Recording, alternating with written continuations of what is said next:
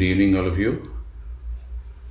ये जो क्लास आज हम कोशिश कर रहे हैं this is on very famous book by Lao Tzu and book name is king Tao the king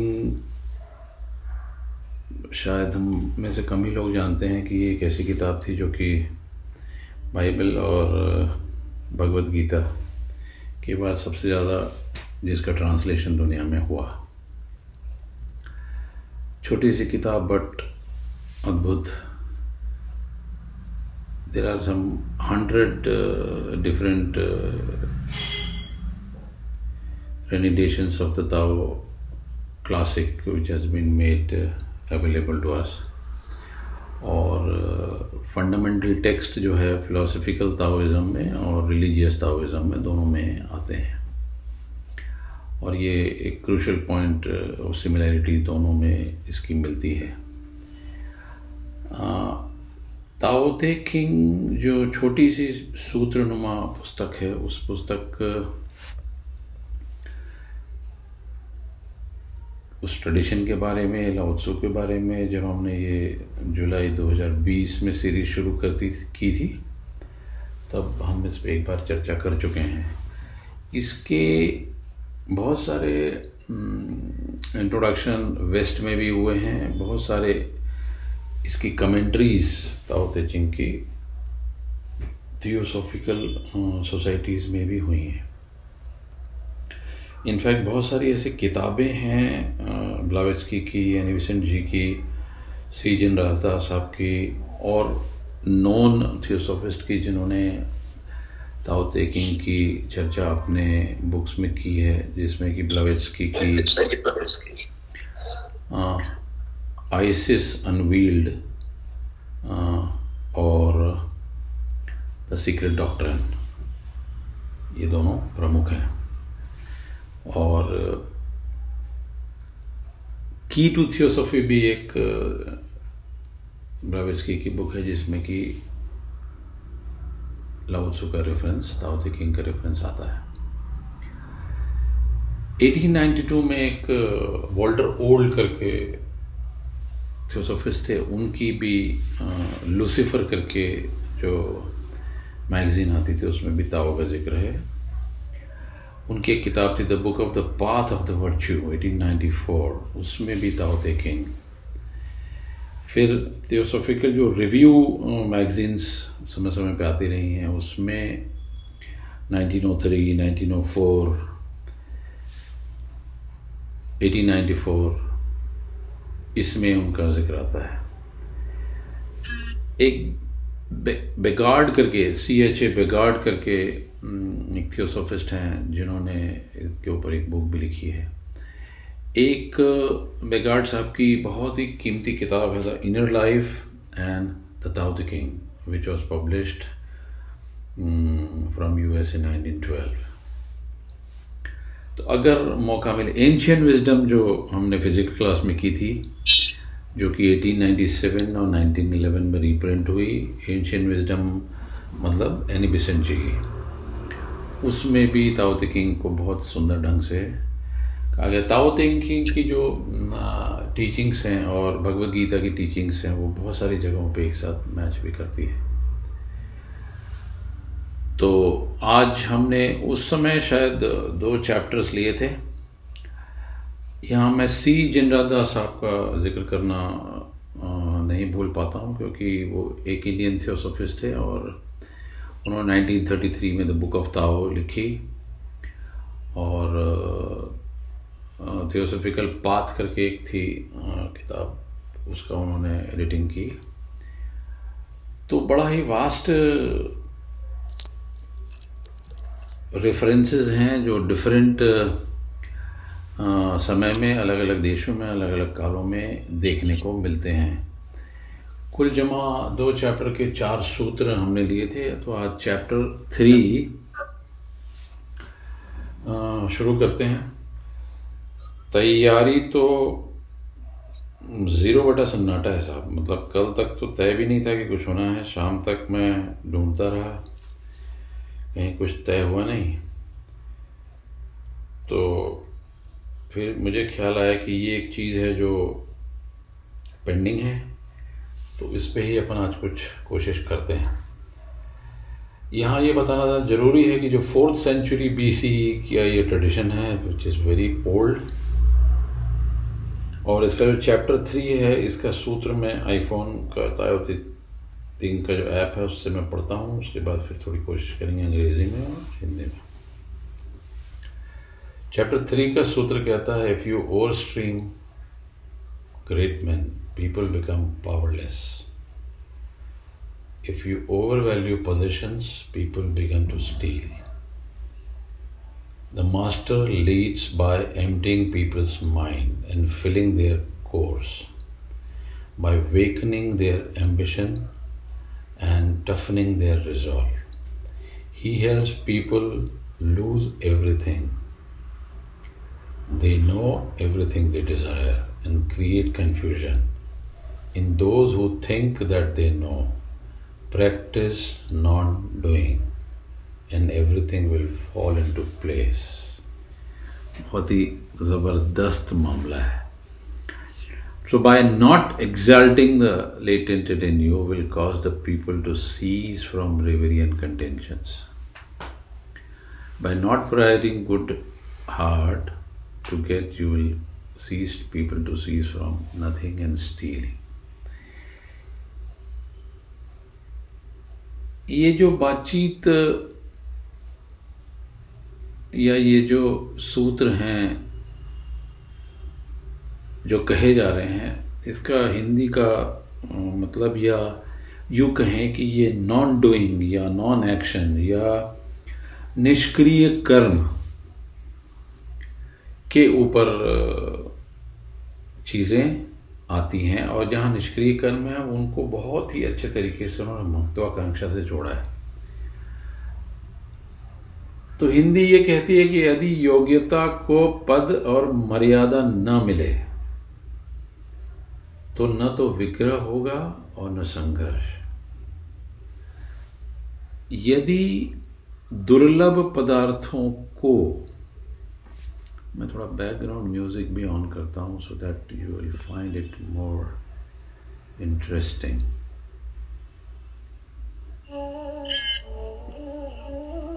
yes मेरी आवाज़ बराबर आ रही है?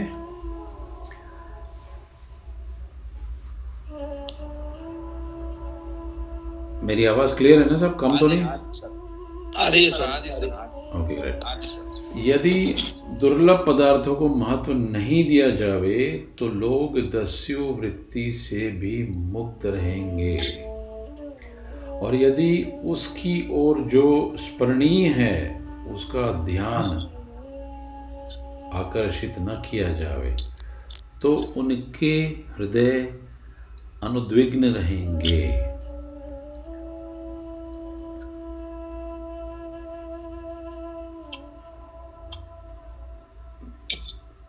Some which is coming from where it is any so मनुष्य मनुष्य की क्या चिंता क्या है? पीड़ा क्या है? संताप क्या है? अगर एक मनुष्य चिंतित हो, थोड़े से लोग परेशान हो तो समझ सकते हैं हम कि ये भूल है। लेकिन होता ठीक उल्टा है कि कोई एक निश्चिंत अगर होता है या कोई एक अगर स्वस्थ होता है, बाकी सारे लोग अस्वस्थ, अशांत और पीड़ित होते हैं। बीमारी नियम मालूम पड़ती है, स्वास्थ्य अपवाद मालूम पड़ता है। अज्ञानता जीवन की आत्मा मालूम पड़ती है। ज्ञान जो है वो कोई आकस्मिक घटना या कोई संयोगिक कनेक्टिविटी इस प्रकार की होनी मालूम। ऐसा लगता है जैसे मनुष्यता बीमार हो गई है। चिंतित, परेशान होना लाजमी हो गया है।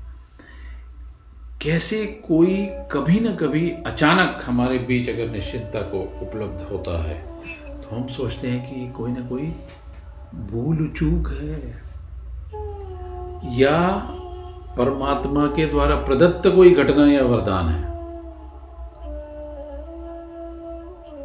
लेकिन नियम यही मालूम पड़ता है कि जो हैं, जब जैसे हैं, वैसे सिर्फ़ परेशान, पीड़ित और रुग्ण ही हो सकते हैं।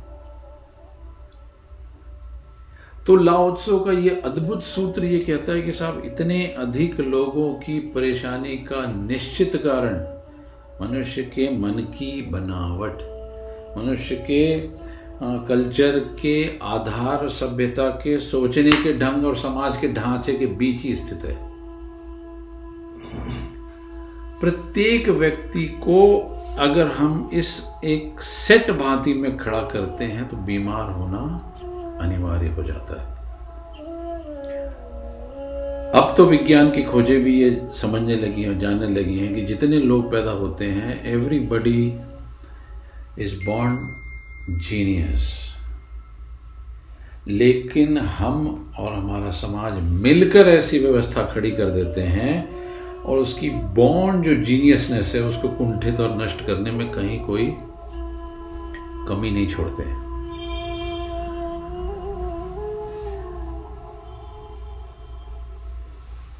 मनुष्य को छोटे से बड़ा करने में जो हमने व्यवस्थाएँ की हैं, वो एक्चुअल में रूट को काटने वाली हैं। इसलिए जितने भी लोग दिखाई देते हैं ज़मीन पे, भले वो हाथ दो हाथ बलिष्ठ भर ऊँचे उठ पाते हों, लेकिन उनकी एक्चुअल पोटेंशियलिटी आकाश को छूने की थी। मगर हम जहर जड़ों में डाल देते हैं।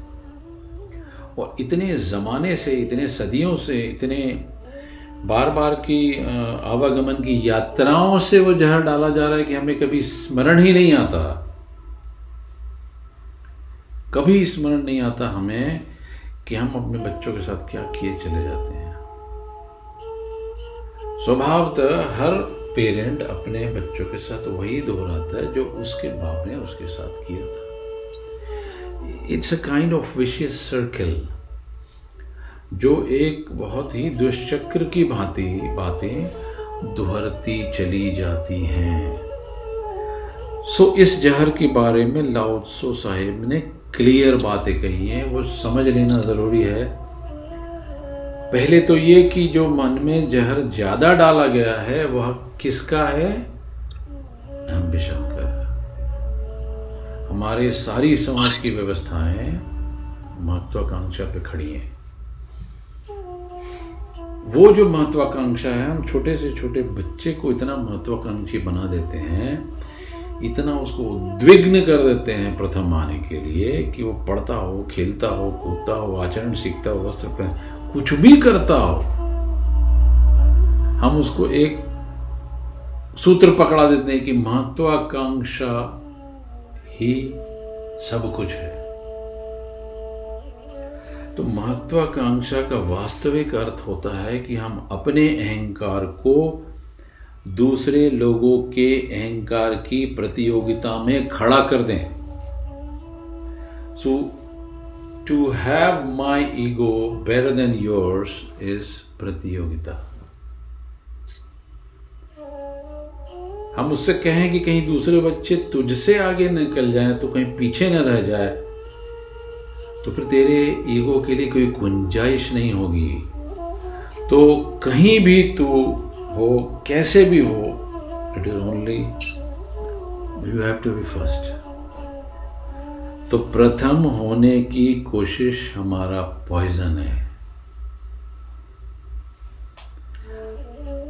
अब प्रथम होने की कोशिश पॉइजन है, साथ में महत्वाकांक्षा है तो अगर मैं पीछे खड़ा होता हूँ तो पीड़ा होगी। अगर मेरे पीछे लोग खड़े हैं तो मैं प्रफुल्लित हूँ।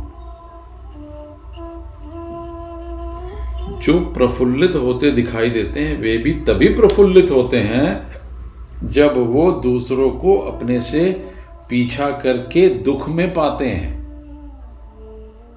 अन्यथा उनकी प्रफुल्लता नहीं है। और पृथ्वी इतनी बड़ी है साहब कि कोई चाहे भी तो किसी के आगे नहीं निकल सकता है। और ये जीवन इतना जटिल और कॉम्प्लेक्स फिनोमिना है कि इसमें प्रथम होने का कोई उपाय ही नहीं है। लाइफ इज़ अल्ट्रा डायमेंशनल अगर मल्टी डायमेंशन में मुझे हर दिशा में प्रथम होना है तो पागल होने के अलावा कोई दूसरा उपाय नहीं है।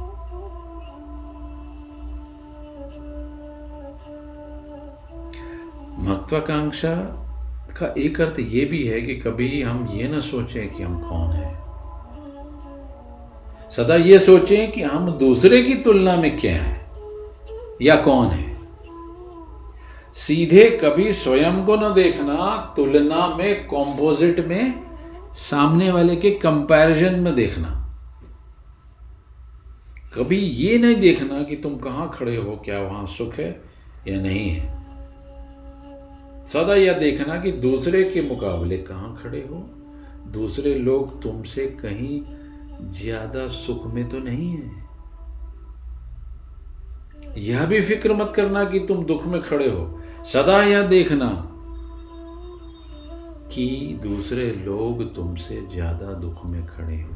तो कोई हर्जा नहीं, तुम प्रसन्न हो जाओगे।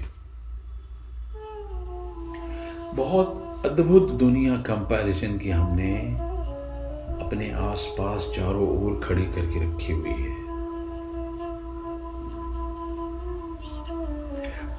पक्ति बग्ध चिंतन हमारा है एक लाइन में। मुक्त व्यक्ति की तरह हम क्या हैं, क्या हो सकते हैं, इस पर कभी चिंतन नहीं है।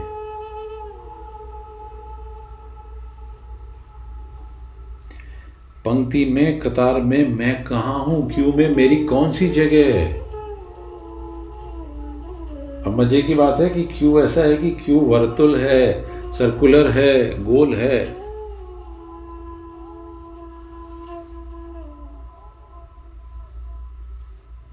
लाउत्सु कहता है कि यदि योग्यता की पद एवं मर्यादा न बढ़े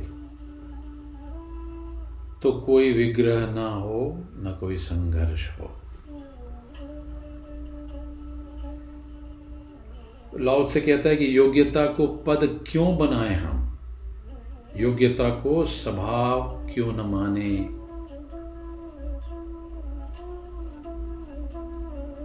योग्यता को हम स्वभाव क्यों न माने, योग्यता को हम पद क्यों बनाए?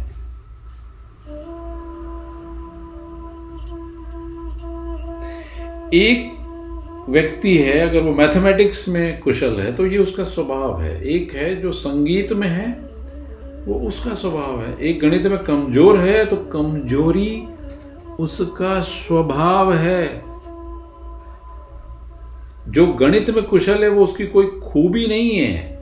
उसको वो कुशलता उसकी प्रकृति से मिलती है। जो गणित में कुशल नहीं है, ये उसका कोई दुर्गुण नहीं है, क्योंकि गणित की अकुशलता भी उसे प्रकृति से मिलती है। जैसे कुशलता वालों को कुशलता मिलती है।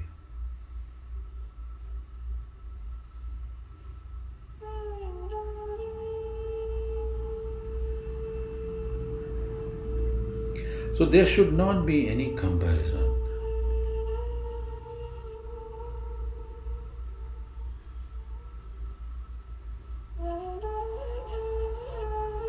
ऊँचे और लंबे में क्या फ़र्क हो सकता है ये तो सिर्फ़ एक प्राकृतिक घटना है, लेकिन नेपोलियन को समझ में ना आएगी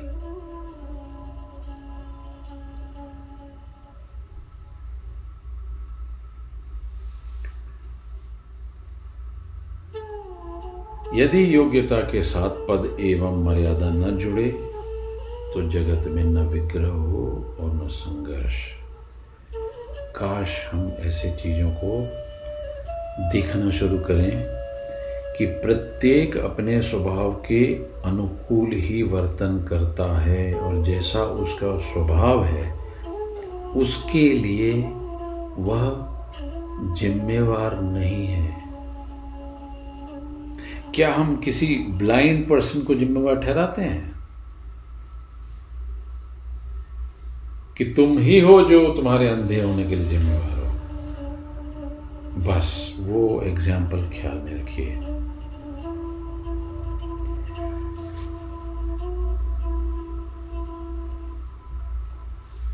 ब्लाइंड होता है तो हम दया तो बहुत करते हैं। हम कहते हैं कि भाई वो क्या कसूर है उसका? लेकिन किसी की अगर बुद्धिमंद हो तो हम दया नहीं करते। हम कहते कि तुम मूर्ख हो। हम उसे ये भी नहीं पूछते कि तुम्हारा क्या कसूर भाई, एक आदमी मूड है तो उसका क्या कसूर है? नहीं, हम उस पर दया न करेंगे। और जगत में निंदित होगा, पीड़ित होगा, परेशान होगा, ठुकराया जाएगा, पीछे किया जाएगा, कोई दया नहीं करेगा। क्योंकि बुद्धि को हमने एम्बिशन से जोड़ लिया। बिना बुद्धि के महत्वाकांक्षा की कोई गति नहीं होती है। इसीलिए जो हमारा आईक्यू है, जो माप है, जो अंक है, उसको हमने सबसे ज़्यादा मान लिया है।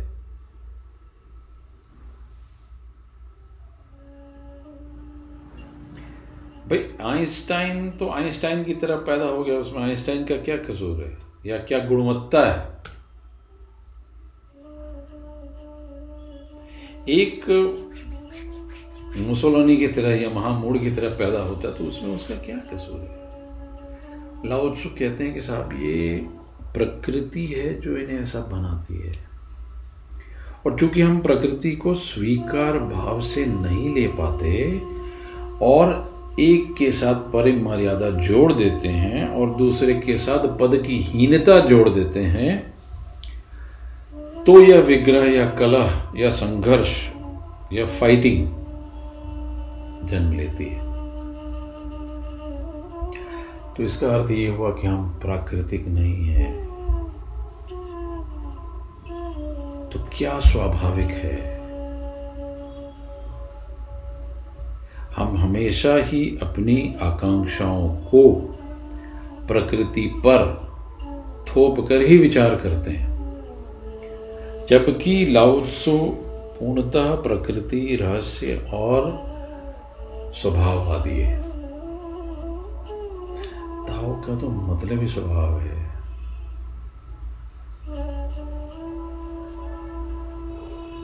वो कहता है कि हम ऐसे हैं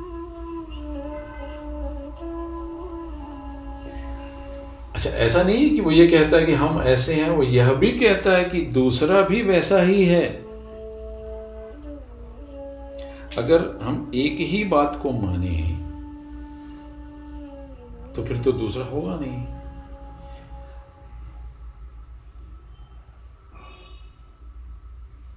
अगर जगत में कोई बेईमान है, कोई बुरा है, कोई चोर है, अगर हम ऐसा माने कि सब प्रकृति है, स्वभाव है कि प्रकृति ने एक को चोर बनाया तो फिर क्या हम करेंगे?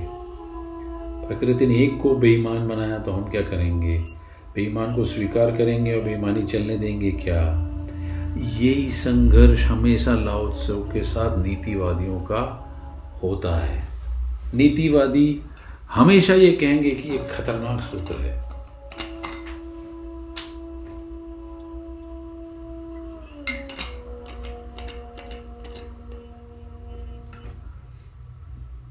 थोड़ी देर के लिए मान भी लें कि चलो भाई ये आदमी मूड है, बुद्धिमान नहीं है, एक आदमी बुद्धिमान है, चलो ठीक है, प्रकृति है।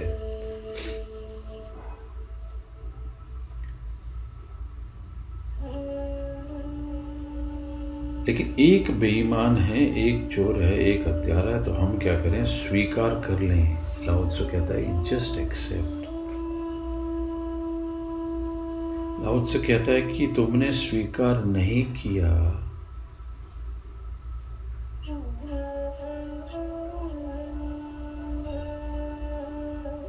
अगर उससे पूछने जाएँगे तो कहेगा कि तुमने स्वीकार नहीं किया। तुमने कितने हत्यारों को मर्डर्स को गैर हत्या पर बना पाए तुम? तुमने स्वीकार नहीं किया तो तुमने दंड दे दिया। तुमने दंड दे दिया तो तुमने अपराधी करार दे दिया। तुमने फांसियाँ लगवा दी, तुमने कोड़े लगवा दिए, तुमने जेलों में बंद कर दिया। तुम कितने लोगों को ऐसा करके बदल पाओगे?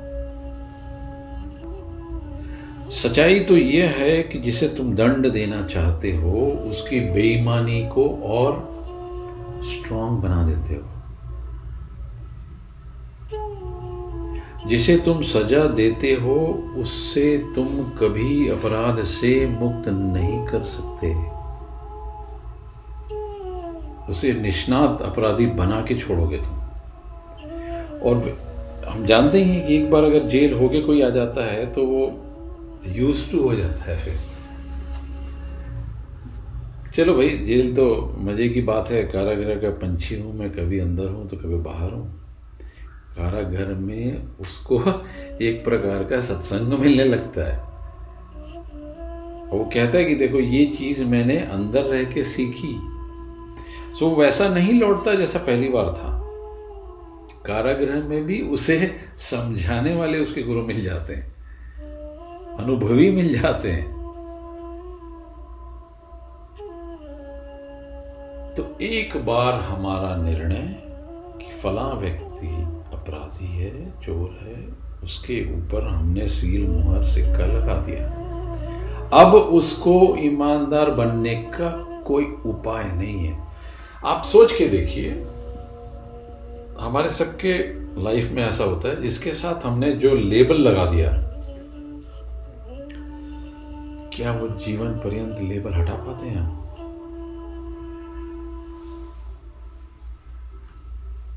शायद नहीं हटा पाते हैं।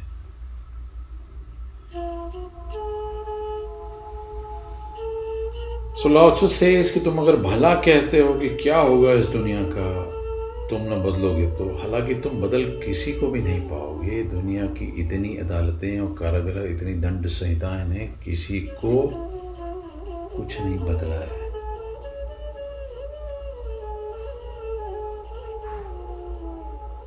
यह मज़ाक नहीं है गहरी सच्चाई है। अगर ज़मीन पर एक भी चोर न हो तो मजिस्ट्रेट होगा क्या? अगर इतना बड़ा इंतज़ाम प्रतिष्ठा का, कानून का, वकीलों का, कोर्ट्स का, किन पे निर्भर है? सब का सब चोरी पर, बेईमानों पर, बदमाशों पर निर्भर है।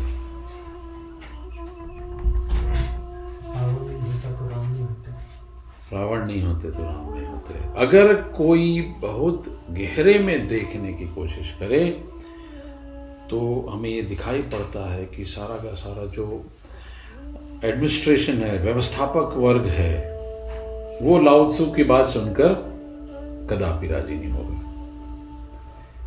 वो कहेगा कि इसका मतलब चोर को चोर को स्वीकार कर लेंगे चोर है तो कुछ मत करो। तो फिर ये जो करेंगे, उसकी ज़िम्मेदारी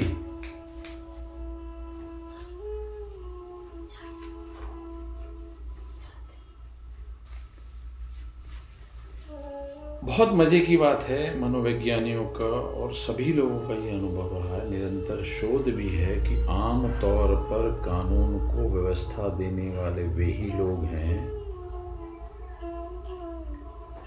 कि अगर कानून न होगा ना तो सबसे पहले कानून वे ही तोड़ेंगे। असल में चोर को डंडा मारने में चोर को ही मज़ा आता है।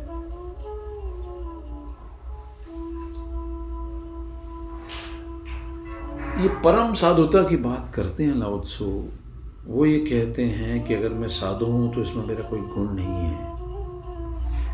मेरा कोई भी गुण नहीं है। इसको, इस परम तत्व को हमें समझना होगा। वो ये कह रहे हैं कि इसमें कोई सम्मान की बात नहीं है। अगर तुम साधु नहीं हो, इसमें तुम्हारा कोई अपमान नहीं है। तुम्हारा न साधु होना स्वाभाविक है, न मेरा साधु होना स्वाभाविक है। और जहाँ स्वभाव आता है तो हम करेंगे क्या? तो तुम मुझसे नीचे नहीं, मैं तुमसे ऊपर नहीं। कितनी अद्भुत बात है साहब। लेकिन साधारणतः साधु तो उल्टा हिसाब है। साधु तो ये मानकर ही चलता है कि मैं निन्यानवे से ऊपर हूँ। जितना ज़्यादा समाज धीरे धीरे असाधु होने की ओर जाएगा, साधु पढ़ते चले जाते हैं। साधु होने का रस, संत होने का रस असाधु होने की बुनियाद पे ही खड़ा है। आप जितना अपनी अस्मिता को, अहंकार को पुष्ट करते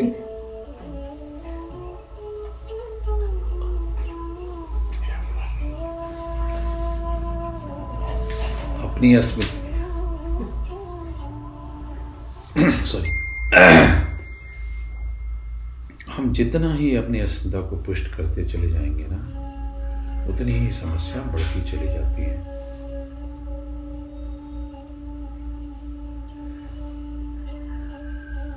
लाउत्सु कह रहे हैं कि तुमने खुद ही बिगाड़ी ये हालत। चोर को तुम निंदित करके सुधार तो नहीं पाते। निंदित करके उसके बदलने की जो संभावना है, उसको भी खत्म कर देते हो।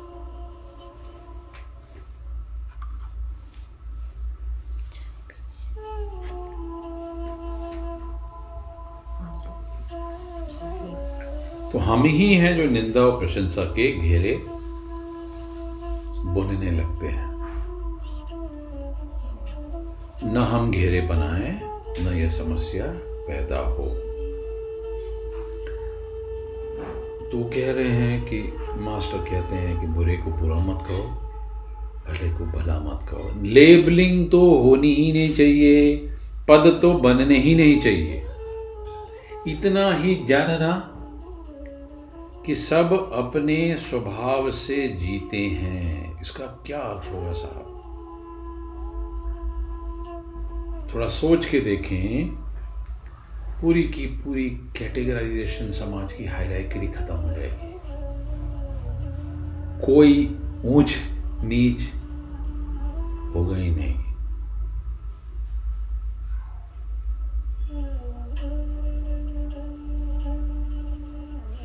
पूछा जा सकता है कि क्या इसका मतलब कम्युनिज्म होगा? ये थोड़ा सोचने जैसा है। पर लाओत्सो जिस मनुष्य की व्यवस्था की बात करते हैं ना, अगर वैसी स्वीकृत हो जावे तो सभी मनुष्य आसमान में होंगे और सभी अपने स्वभाव में ही जिएँगे। इसलिए कहीं कोई असमानता का बोध नहीं होगा। वो लाउत्सो कहेंगे कि भाई, जो धन कमा रहा है, वो कमा सकता है, जो गंवा रहा है, वो गंवा सकता है। भीख मांग रहा तो भीख मांगेगा। न भीख मांगने वाला महल से नीचा, न नहल में रहने वाला भीख मांगने से ऊँचा। तो सारे की सारे ऊपर और नीचे की संभावना को खत्म कर देती है ये बात। वो कहती है कि कोई विग्रह नहीं है, कोई संताप नहीं है, कोई चिंता नहीं है, कोई पीड़ा नहीं है। कहीं कोई कला नहीं है।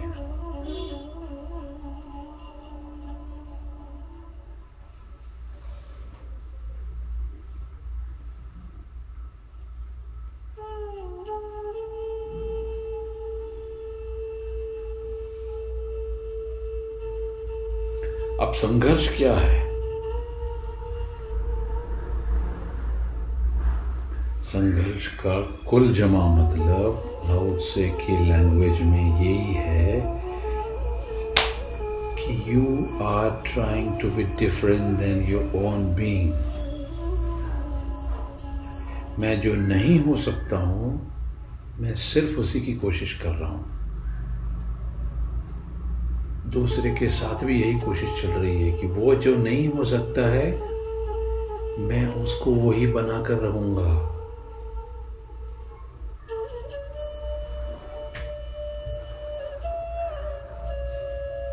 वो जो नहीं हो सकता है सामने वाला, मैं उसे वही बनाकर रहूँगा। ये संघर्ष पैदा करता है।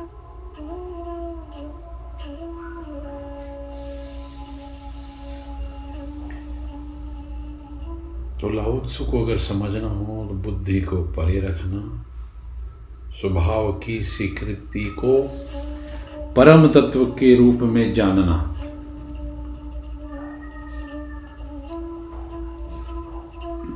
क्योंकि हमेशा से हमने अपने बेसिक नेचर इंस्टिंक्ट के खिलाफ ही काम किया है।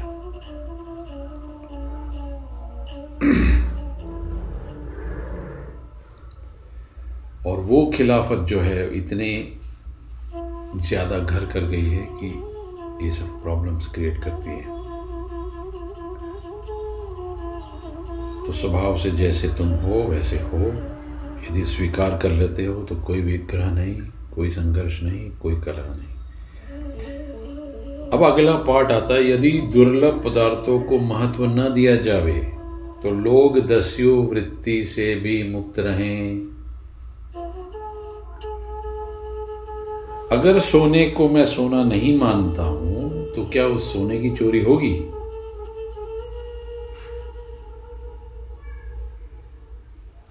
It is all perception which we create regarding anything.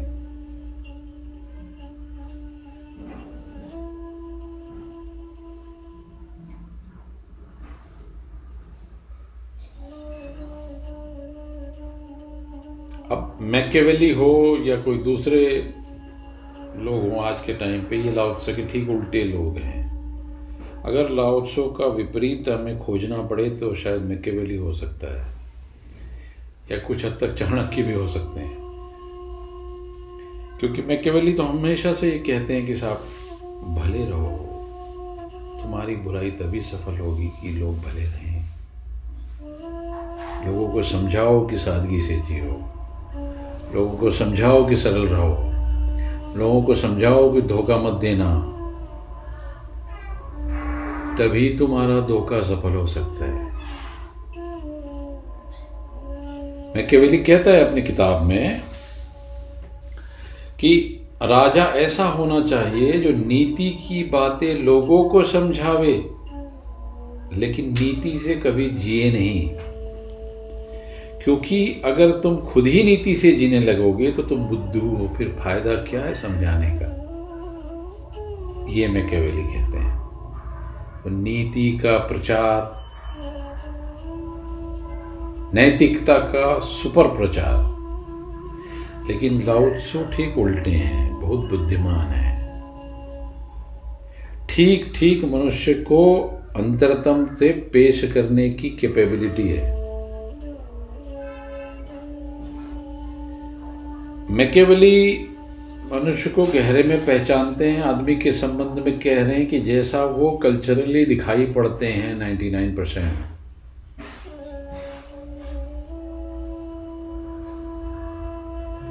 लेकिन लाउत्सु ऐसे नहीं है। वो ये कह रहे हैं कि भाई दुर्लभतर वस्तुएँ कोहिनूर भी पत्थर है।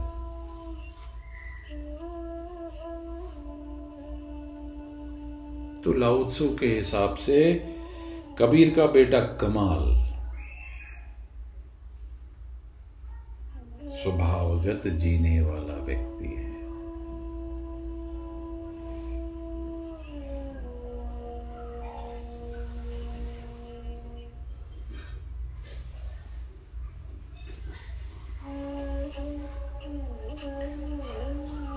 अगला जो पाठ है वो ये कहता है कि उस ओर जो स्मरणीय है, अगर उनका ध्यान आकृष्ट न किया जावे तो उनके हृदय अनुद्विग्न रहें। अगर लोगों के हृदय को हम उसके प्रति आकर्षित न करें, जो स्प्रहा के योग्य है, या जिससे तृष्णा जगती है,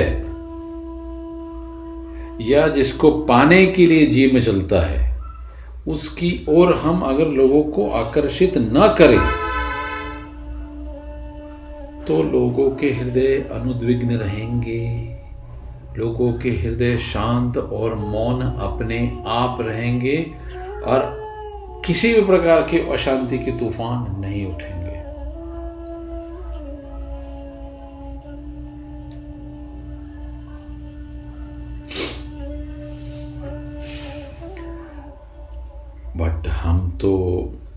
चाँद पे जाना चाहते हैं, गौरी शंकर पे जाना चाहते हैं, झंडे गाड़ना चाहते हैं, ये न हो तो कोई जीवन होगा नहीं।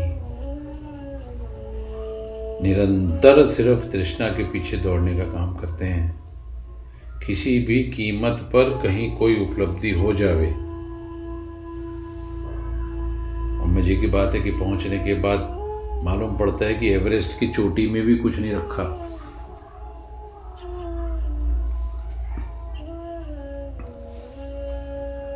भारी संघर्ष एवं कठिनाई से पहुँचते ज़रूर है।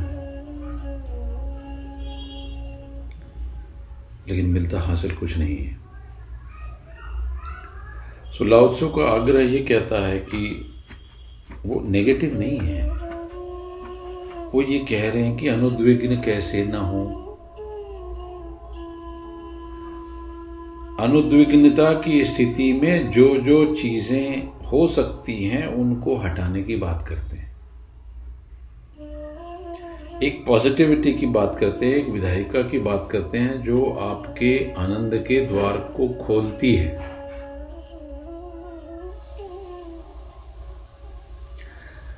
शायद हम परमात्मा को इसलिए नहीं खोजते क्योंकि संत कहते हैं कि परमात्मा हर जगह है।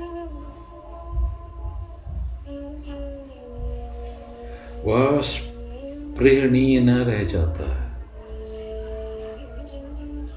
हम कहते हैं कि वो चारों ओर है कण कण में है, हर जगह छिपा है, चारों तरफ़ है। चारों तरफ़ है तो हम सोचते हैं कि बेकार है। कहीं अगर एक जगह हो, कोई एक पहुँचने की जगह हो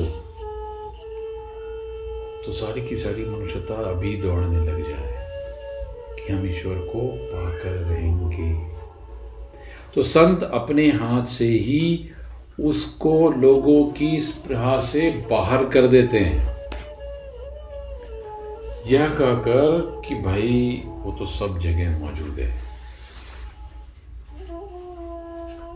जहाँ देखो वही है, जहाँ पाओ वही है। जो सुनो वही है। तुम जानो तो ना जानो तो तुम्हारे को घेरे हुए है। ठीक वैसे जैसे मछली को सागर घेरे हुए है। तो फिर हमारा मन कहता है कि सब ऐसी बेकार चीज़ को पाने का क्या फ़ायदा? तो ऐसी बेकार चीज़ पाने योग्य नहीं रह जाएगी। जो सब तरफ़ है, हर कहीं है, पाओ तो ना पाओ, मिली हुई तो है। सो जागो, उठो, बैठो, खाओ, पियो, भागो, तुम्हारे साथ है। तो हम कहते हैं कि सब ठीक है। अब जो साथ ही है तो रहो हम न खोजेंगे। हम तो उसे खोजने जाएँगे जो सब जगह नहीं है, जो कहीं कहीं मुश्किल से कभी कभी किसी को मिलता है। सो मेरा नाम इतिहास में अमर हो जाएगा। इस भगवान को प्या कर, क्या करूँगा मैं? अगर पा भी लिया तो बुद्ध कहेंगे कि इसमें क्या वो तो मिला ही हुआ है।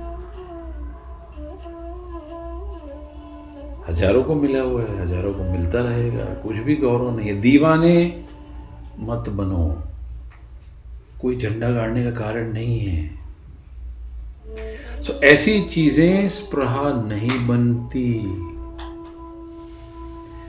परमात्मा अगर मेरी खोज नहीं बनता तो उसका कारण सिर्फ़ ये है कि वह हमारी स्प्रहा नहीं बना है।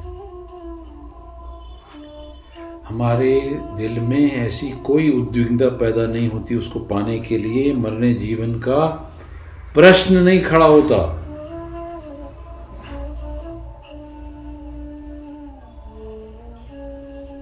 और मज़ा तभी है जब हम किसी चीज़ को दूसरे से छीन कर पाते हैं।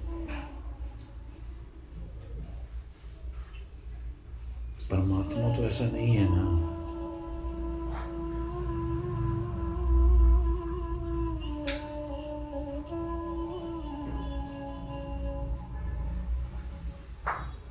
स्प्रहा हमको जगानी है, स्प्रहा जगाई जा सकती है, न्यून के लिए भी।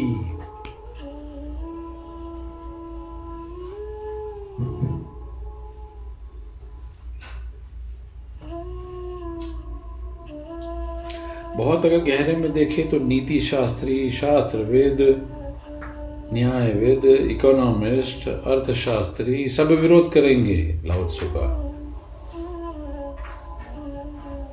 इकोनॉमिक्स का तो मतलब ही यही होता है कि न्यून के लिए संघर्ष।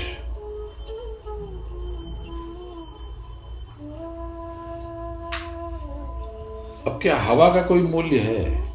हमारे गाँव के जो पानी है, उसका कोई मूल्य है क्या? थोड़े समय पहले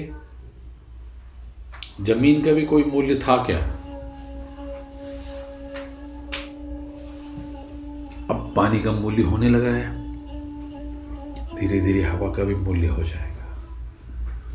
जैसे जैसे हवा कम पड़ती चली जाती है।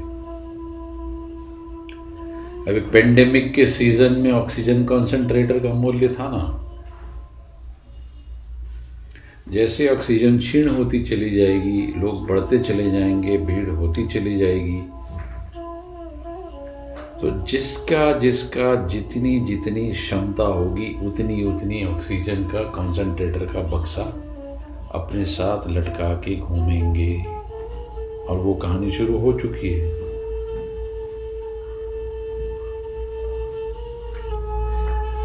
सो जो गरीब होंगे,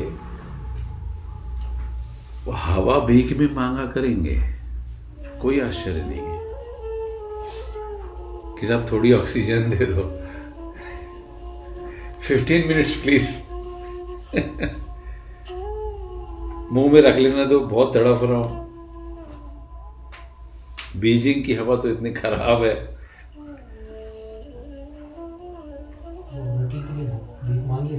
हाँ? अगर लाउत्सु का बस चले ना तो दुनिया में कोई इकोनॉमिक्स नहीं हो।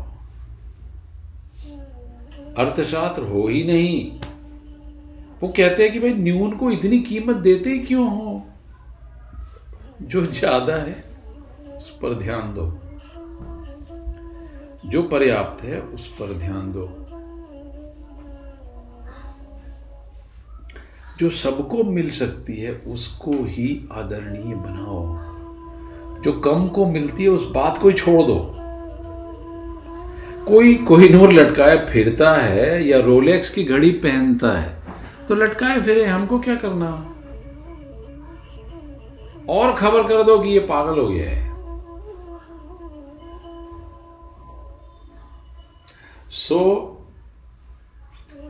to be a common should be the phenomena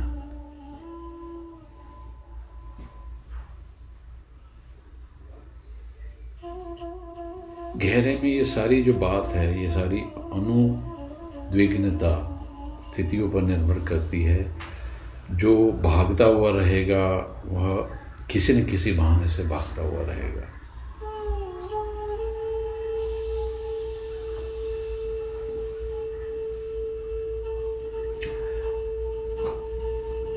उद्विग्नता हमेशा तृष्णा की ओर भगाई ले जाती है। अनुभिता हमेशा शांतता की ओर रहेगी, स्थिरता की ओर रहेगी। सो सारा शिक्षा का आधार अगर वापस से बनाया जाएगा लाओत्सु के हिसाब से तो ये होना चाहिए नॉन एम्बिशियस महत्वाकांक्षा नहीं, स्प्रहा मुक्त।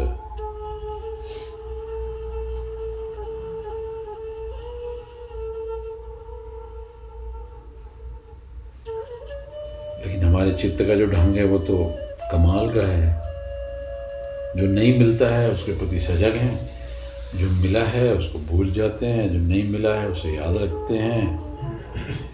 अगर मेरे पास सात दिन हैं तो मैं संडे को ख्याल करता हूँ कि संडे को मैं ये करूँगा और वो करूँगा और बाकी सातों दिनों को उसमें खपा देता हूँ।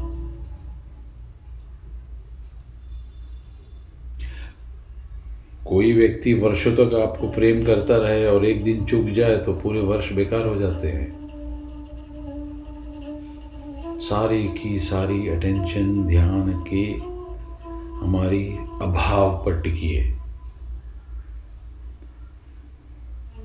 हम ख्याल ही नहीं करते कि मेरे दो हाथ हैं, दो पैर हैं।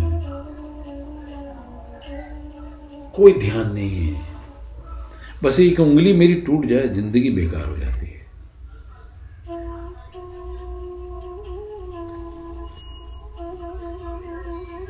सो स्प्रहा से मुक्त अगर हम चित्त निर्मित करने की कोशिश करें तो उसकी ओर जो स्प्रहणी है, ध्यान आकृष्ट करें, ध्यान आकृष्ट न करें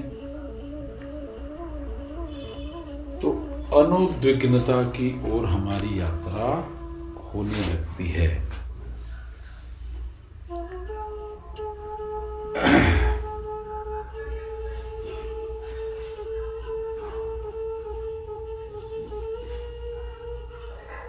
समिंग अप अगर ध्यान उस ओर आकृष्ट न किया जाए, जो न्यून है, वो व्यर्थ है। उसका कोई आंतरिक मूल्य नहीं तो उद्विग्नता नहीं आएगी। और अगर उद्विग्नता नहीं आएगी तो जीवन में दूसरी यात्रा ऑटोमेटिकली शुरू हो जाती है। और उस यात्रा को कहते हैं आध्यात्मिक यात्रा। उस यात्रा को कहते हैं संसार के संताप से विमुख होकर मुक्ति की ओर, मोक्ष की ओर, सत्य की ओर जाने की यात्रा। तो ये था चैप्टर थ्री का पहला सूत्र। अब अभी आगे कोई समय मिला तो definitely we will continue for the next सूत्र now I will invite the forum to say something about it thank you very much नमस्कार